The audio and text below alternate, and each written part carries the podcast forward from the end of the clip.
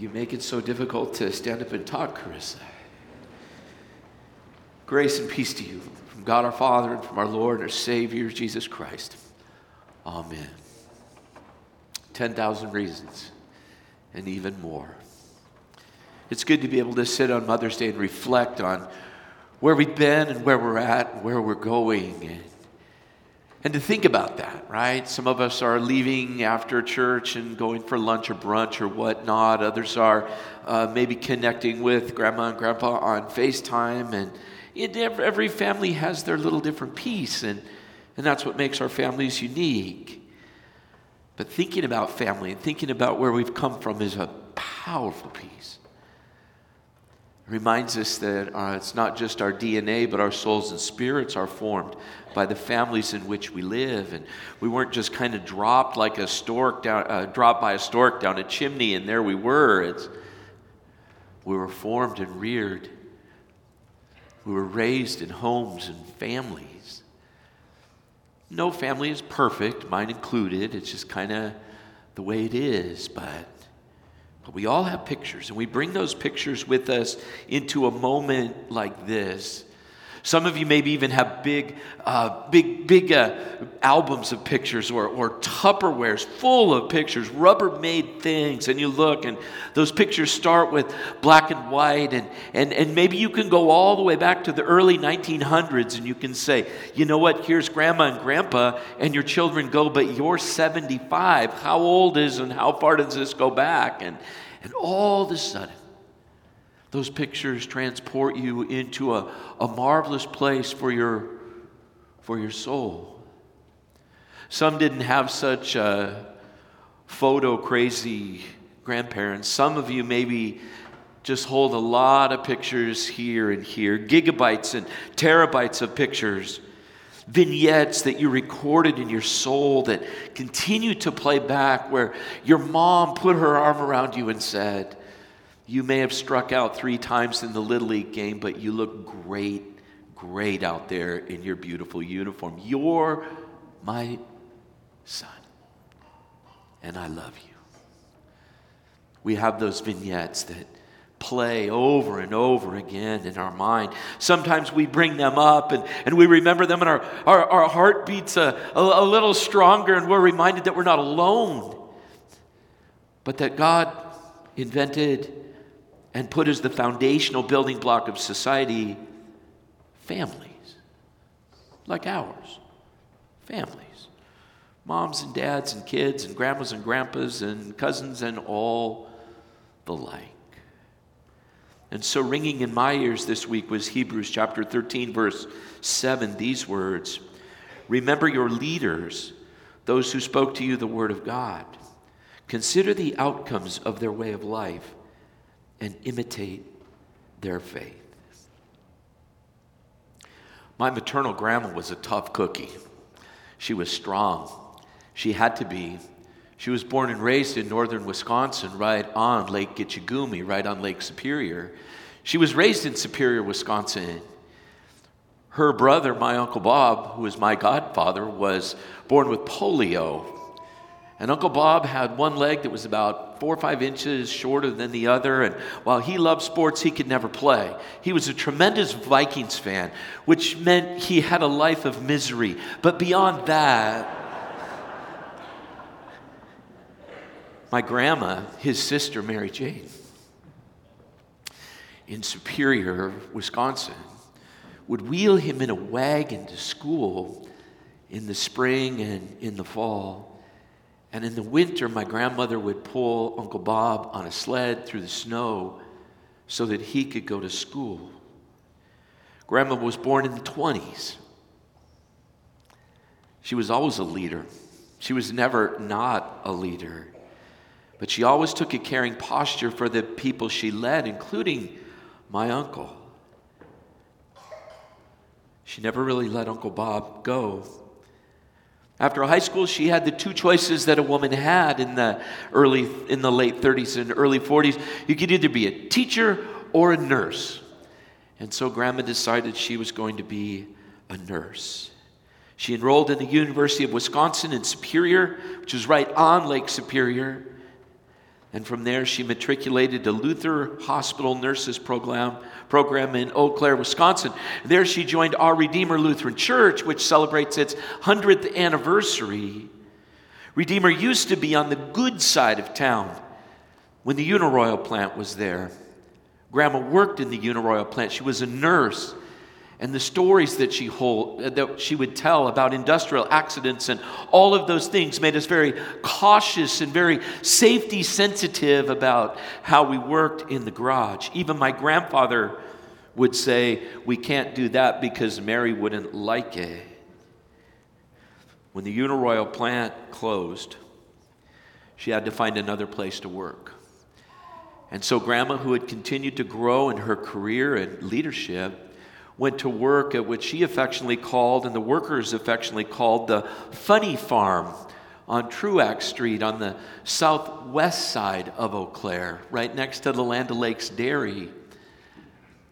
And it was a hospital, a county hospital for developmentally disabled adults.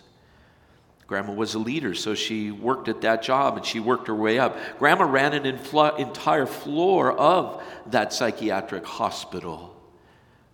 And she kept her grandsons off of drugs by telling stories of people who in the 70s blew their minds on heroin and LSD and all of those things. Never with kind of a, a, a smile on her face, but always with a very strong sense of don't do this because of what I've seen. Grandma was strong.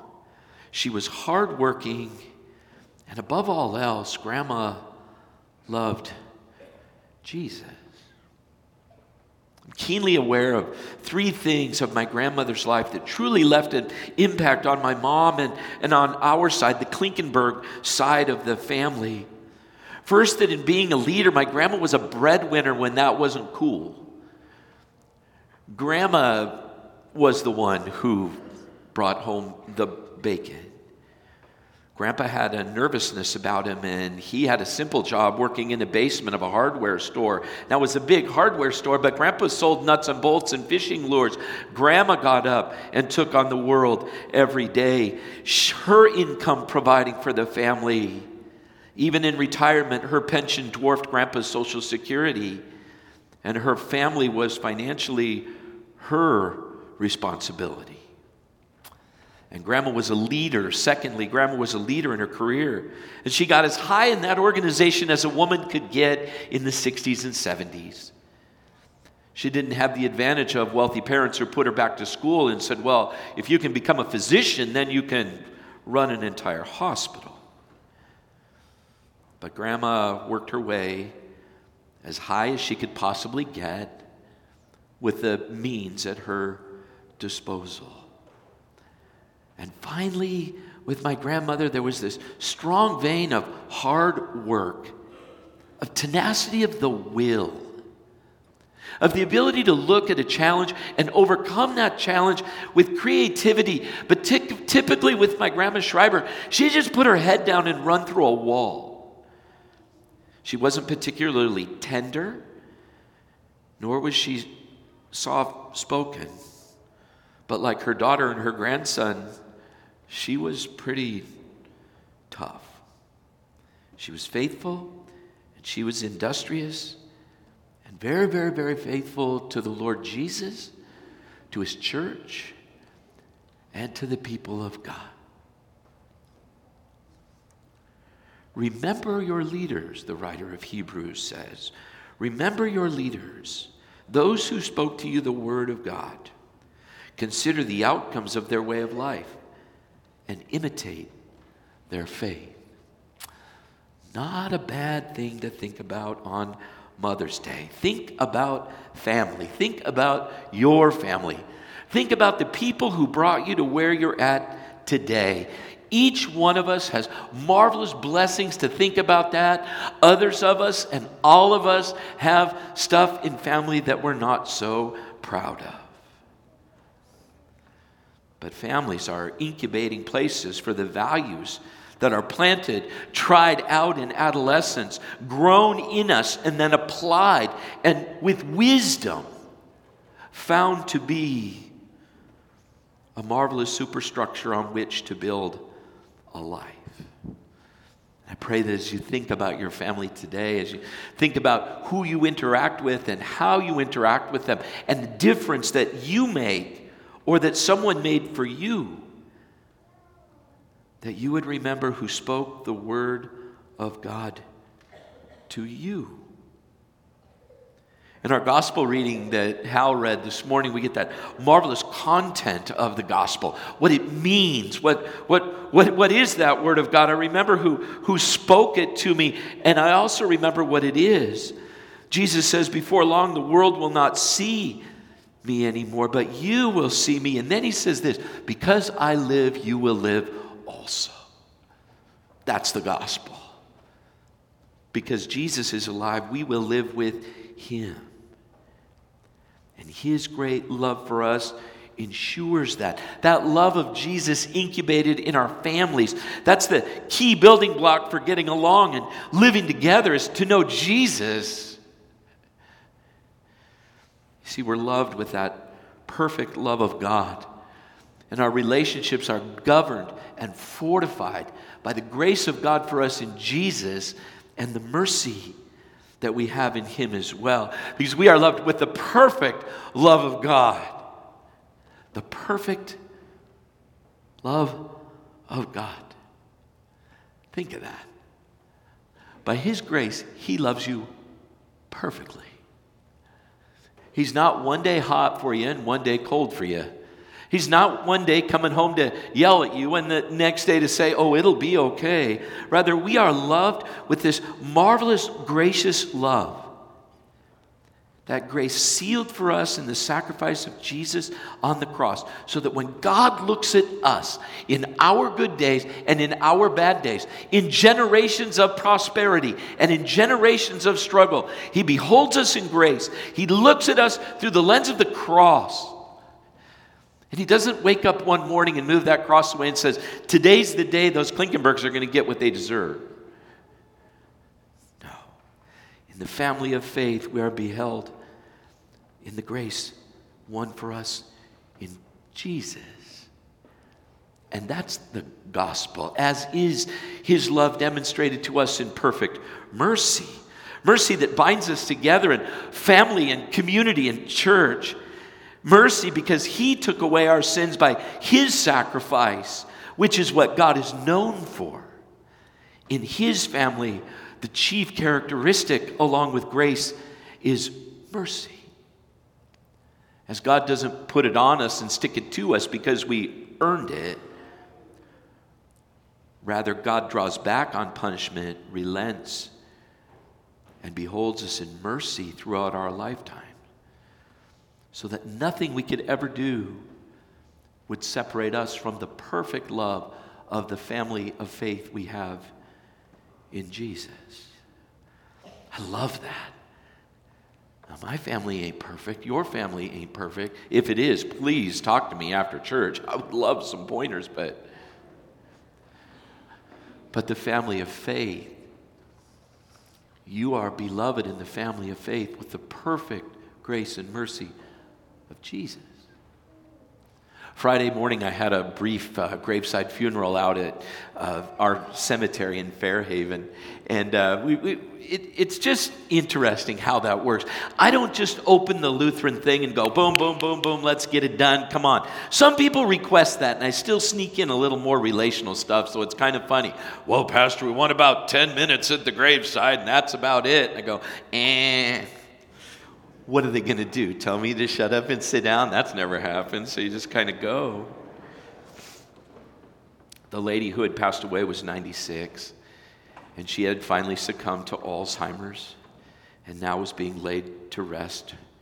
Her daughters had cared for her, cared for her in their homes, and her disabled son and his wife had helped care for, for Lois Ann. We took a moment to reflect on Lois Ann's life, and it was simple and humble.